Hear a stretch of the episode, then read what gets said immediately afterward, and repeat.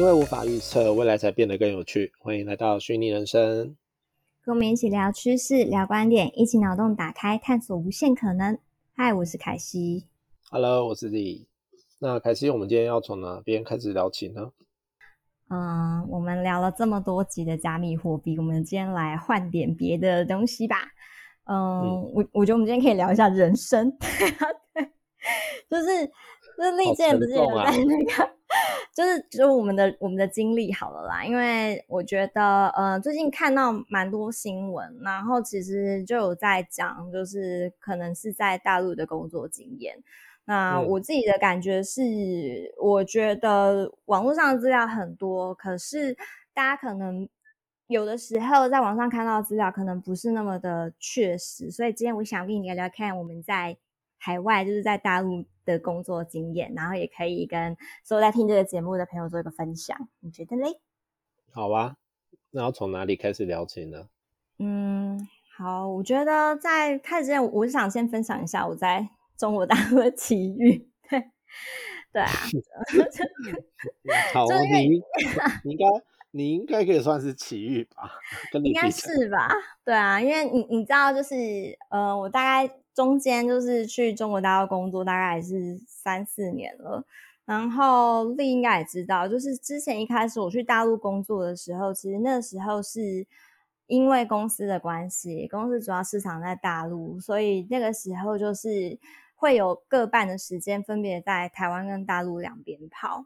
然后。我我自己感觉是从那个时候开始，我到大陆之后，我我那时候就有感觉是我我我下定决心要去大陆工作，那时候这个想法，对，对啊。可是为什么会有那个想法？其实是因为我去大陆的时候，我发现跟大家传说的都不一样。应该这样讲，就是可能嗯，以前大家都会听听到很多，就是在大陆工作，就是。可能有好有坏，可是其实听到的不好的东西就是会蛮多比例的。那那时候我在大陆工作的时候，我也我也是有点紧张，因为我之前有听说什么呃，可能在大陆工作很难，然后同事可能会就是排斥就是外来的人啊，那就是很难去融入那个工作环境，对。你到底听谁说的啊？你去上海之前，我都没有跟你讲过这类型的话。因为那个时候我没有特别跟你聊这件事情啊，而且那个时候我自己本身就算遇到这种情，其实我也不是很怕。我只是发现很多人都在讲这件事情，然后我就会觉得，为什么大家会有这么多负面的想法？对。然后我那时候去大陆的时候。因为那时候我我我们一开始去的时候就去广州，然后那时候去驻点，所以当时其实跟我共事的都是一些在广州的小伙伴。那我就发现，其实大家就是在那边那段生活其实非常开心哦。就是 你会你你会因为就是工作的关系，然后要住在员工宿舍，所以反而是跟我的小伙伴朝夕相处，然后会有一种时光错置的感觉。就是当时去的时候，我们住在一个叫做，嗯，那个地方叫做，呃，嗯，忘记 地方叫什么，叫什么？好啦，反正就是在广广州一个小小城镇，对，然后就是很很三四线城市，所以没有便利商店。然后当时，哦，那个地方叫中山，对。就是 从我们的工厂，你要修正一下你的这个 形容词哦。你说中山是三四线城市，你会被批哦。真的吗？所以你觉得中山是二线城市吗？我没有说它是几线，不要挖洞给我跳。但中山是一个，中山是一个以就是灯。灯是灯具为主要的主工业进出口加工的工业的非常非常重要的重点城市哦。可是我们那时候是住在很偏僻的地方，你知道它非常非常大。然后当时就像你如果台北，你住在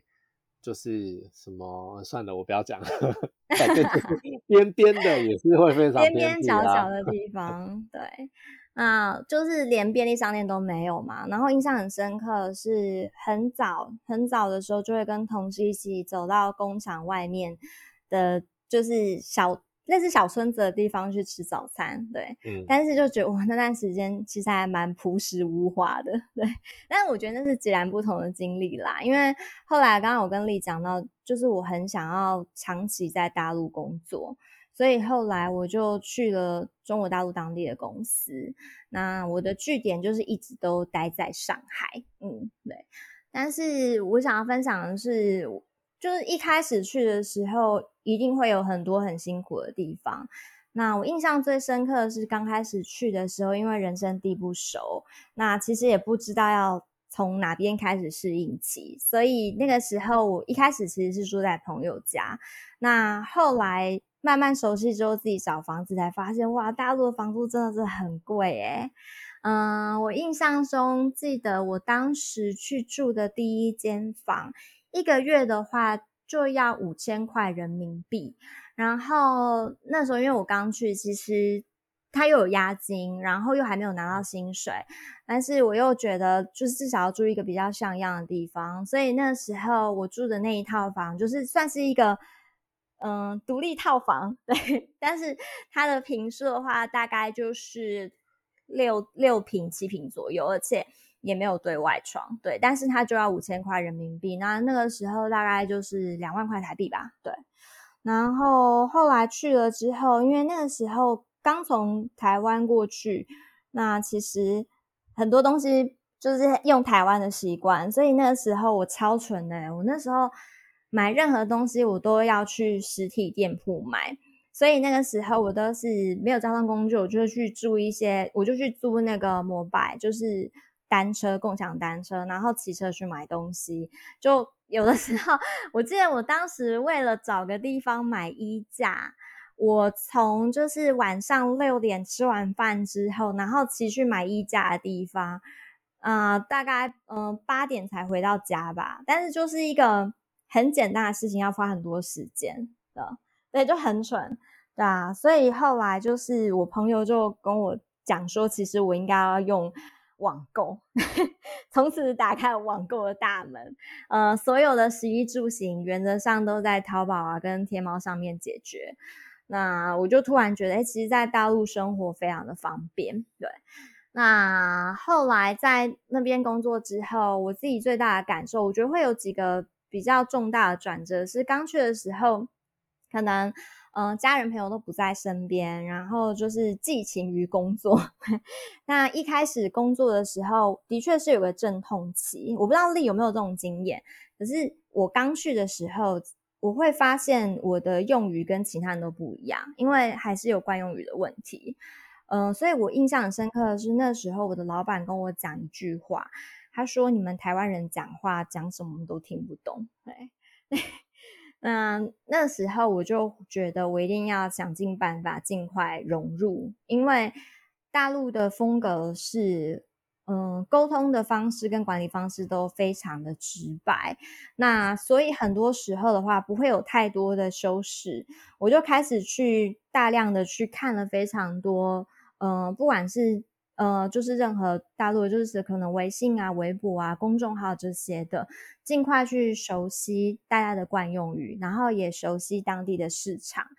嗯，那还好的是很快时间，就是因为我的同事其实人都还蛮好的，然后也会带着我，就是去。各个大陆一些，嗯，不管是在工作上啊，还是生活上面一些有趣的地方，就比较快可以融入他们。对，所以我觉得其实一个很大的转折是，到后来我会开始觉得在大陆工作非常容易。那容易的点是，当然收入的话，就是可能会比较高嘛。那还有一块就是不会有太多的修饰，而且老板会很直接告诉你做这个 case 的时候。他可以给你多少预算，然后他想要看到什么样的效果，那你就是尽你所能去做。对，那嗯，除了工作之外，我觉得最棒的就是同事吧，因为大陆的环境跟台湾不太一样。那大陆的话，有的时候你在上海工作，尤其是上海可能会有来自非常多省份的人，所以不同的省份有不同的风土民情。那有的时候你会觉得。跟这些来自不同省省份的伙伴共事的时候，那可以去知道不同的省份他们的一些有趣的事情。而且我印象很深刻的是，我在大陆的话，我前后大概两间公司。那第一间的时候，我是在一个教育行业，所以大家的嗯，大家来自的地方跟水平其实不会差太多，因为它就是一个嗯英语教育教育行业，所以大概就是这样子感觉的人对。可是后来就是有一间互联网公司找我，那我就后来加入互联网公司的新创。我真的觉得那段时间是让我觉得最有趣的，对，就是我不知道你以前的同事有没有，应该也是有很多来自各省份的，对。可是我那时候的同事就是。呃，都是呃来自，就是很多工程师啦，很多都是码农，就是 IT 男，对。那他们其实都是不同的省份，而且他们通常都是离家乡很远，你就会觉得这些人他们非常的怀抱热情跟梦想，然后非常的非常的单纯，所以跟他们相处的时候其实很没有心机。那大家就是想着，嗯，想要在这个这个上海这个城市。有一些立足，对，所以相对来说，我觉得他们会比，嗯，我在大陆，就是我在大同会比在台湾的同事更有冲劲，嗯，对，嗯，对，更有冲劲，我觉得更有冲劲，我觉得我认同啦，但是比较没有心机，这个我觉得要看产业，嗯，就你刚刚讲的，可能他们都是工程师，所以他们本来就比较比较没有心机。对他们可能就比较呃思思考的方式是比较直线的，或者是是比较专注在一块一块领域的，没有就是那么多的嗯干扰也好，或者是呃考量也好，嗯，所以相对可能会比较单纯一点，应该这样讲。然后，但是其实我以前在就是大陆工作，不管是我是去工作。因为我有一段时间我是在外商公司工作嘛，然后要整个亚洲跑，然后当然中国大陆会是一个非常非常主要的一个市场，所以那时候基本上大陆的一线城市、二线城市，我基本上都呃都会有必须要去呃洽谈，然后或者是洽商的这个部分。那那个时候变成是我是去。阶呃阶段性的工作，然后也有一段时间我是直接到中国大陆去工作。那我不管我待过深圳，然后也待过上海，然后也待过一阵子香港。那呃，我会觉得其实那边的我们讲广义的工作族群来说，呃，我不能说他心机比较重，可是我觉得他们的工作的所谓的狼性就是。积极性跟呃侵略性是比较强的，这个是确实。这个我认同。对，那我觉得那积极性跟侵略性其实有时候会是会带着心机或城府的，因为他必须要去竞争一些属于他自己的权利、利益或者是呃机会。对，那但我觉得我我后来观察，因为比如说我我之前在深圳的时候，我那时候过去的时候，我。十年前，哇，好久哦！对，好怀念的青春时光。你没有差到哪里，不要这样子。然后呢？好，来继续讲。然后那时候去就是呃空降一个变成一个小主管，然后呢，我是在比较偏传统的产业，然后呢，呃，下面带的就带了一票的小伙伴们，然后基本上都是。都是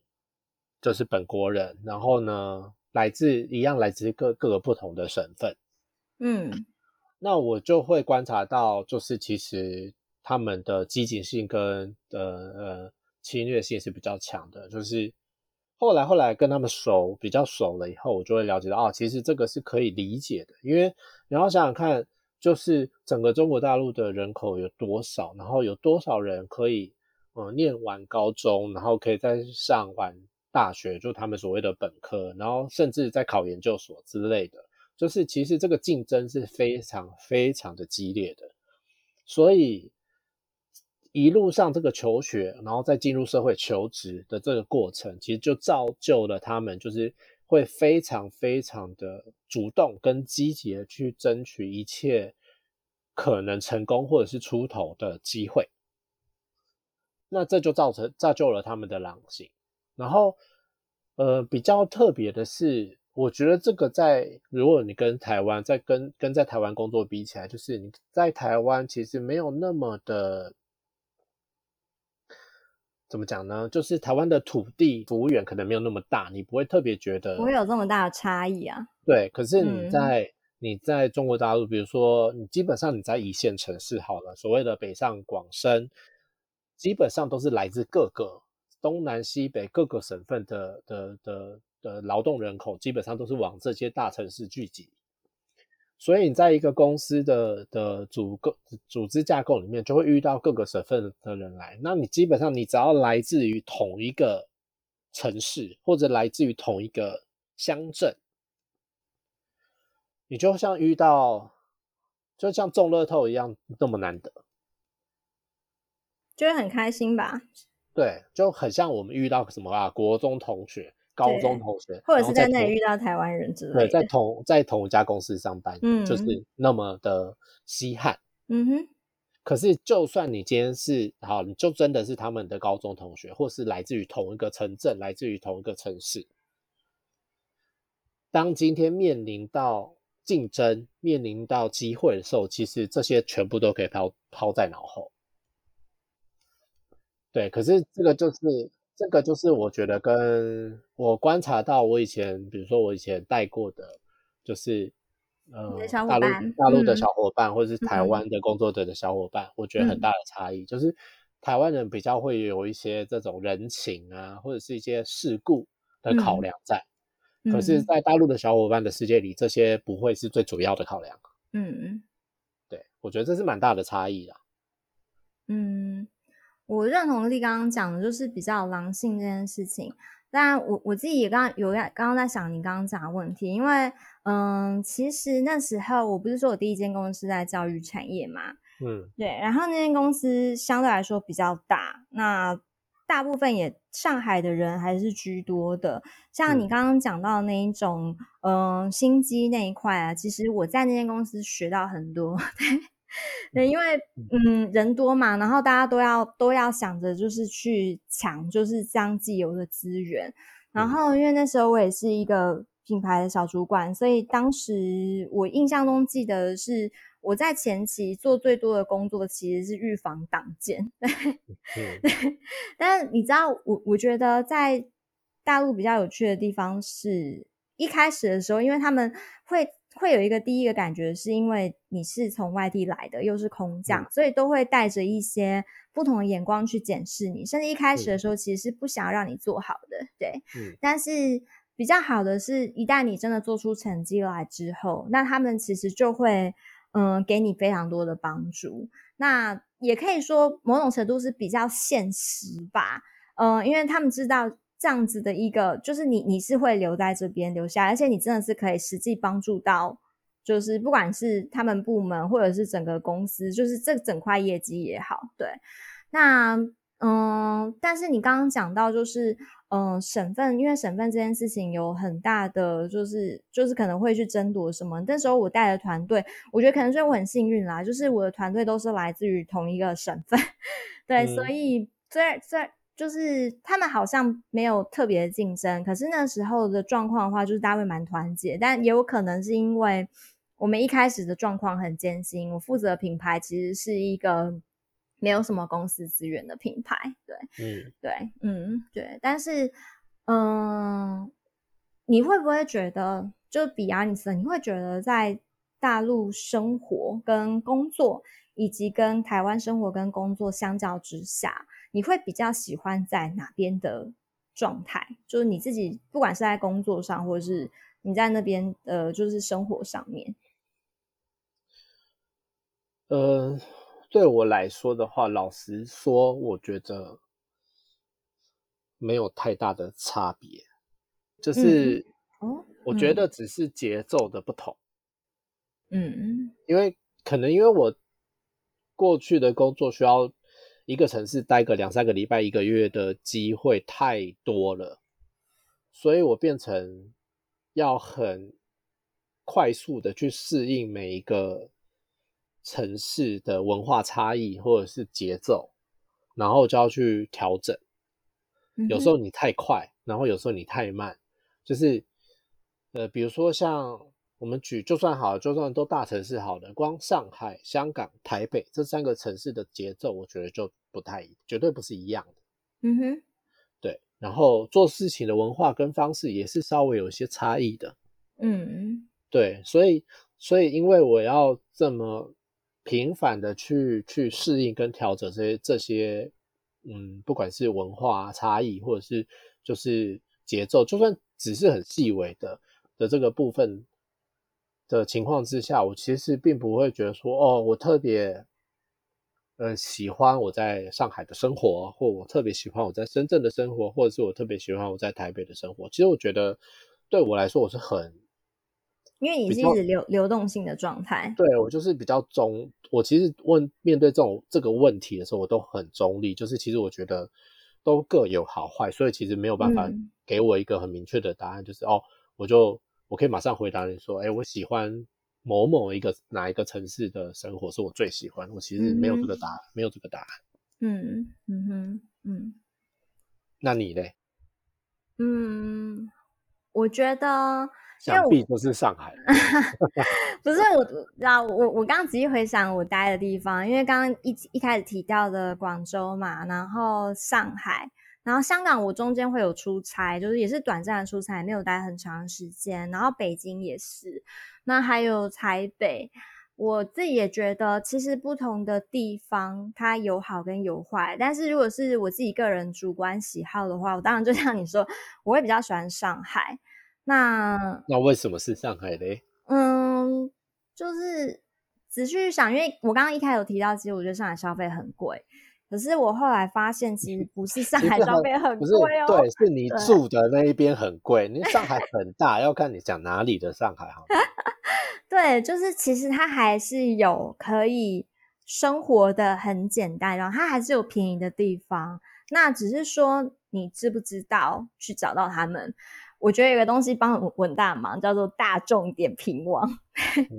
对，任何东西都可以在那边找到，而且你会吃到比较多道地的东西。那为什么会说我觉得我最喜欢上海？是因为，嗯，它里面有非常多不同不同，嗯，不管是食物也好，或者是文化也好，它有点类似，像是它，你你可以去一个。很有古味的地方去看很漂亮的古迹，但你也有你也可以去看到很漂亮的洋房。然后食物的话，也是我觉得都有一定基础的水准。那再来的话，我觉得它是一个会一直让我觉得有新鲜感的城市。嗯，好，我先打断一下凯西，就是我我知道我们可以多聊聊哪一块了，就是就是凯西今天会想要聊这个话题，是因为就是呃，毕竟我们前几集已经聊了很多加密货币，然后最近加密货币的市场其实。一片很无聊，然后呢，也不也不能说很无聊啦，行情蛮无聊，但是其实，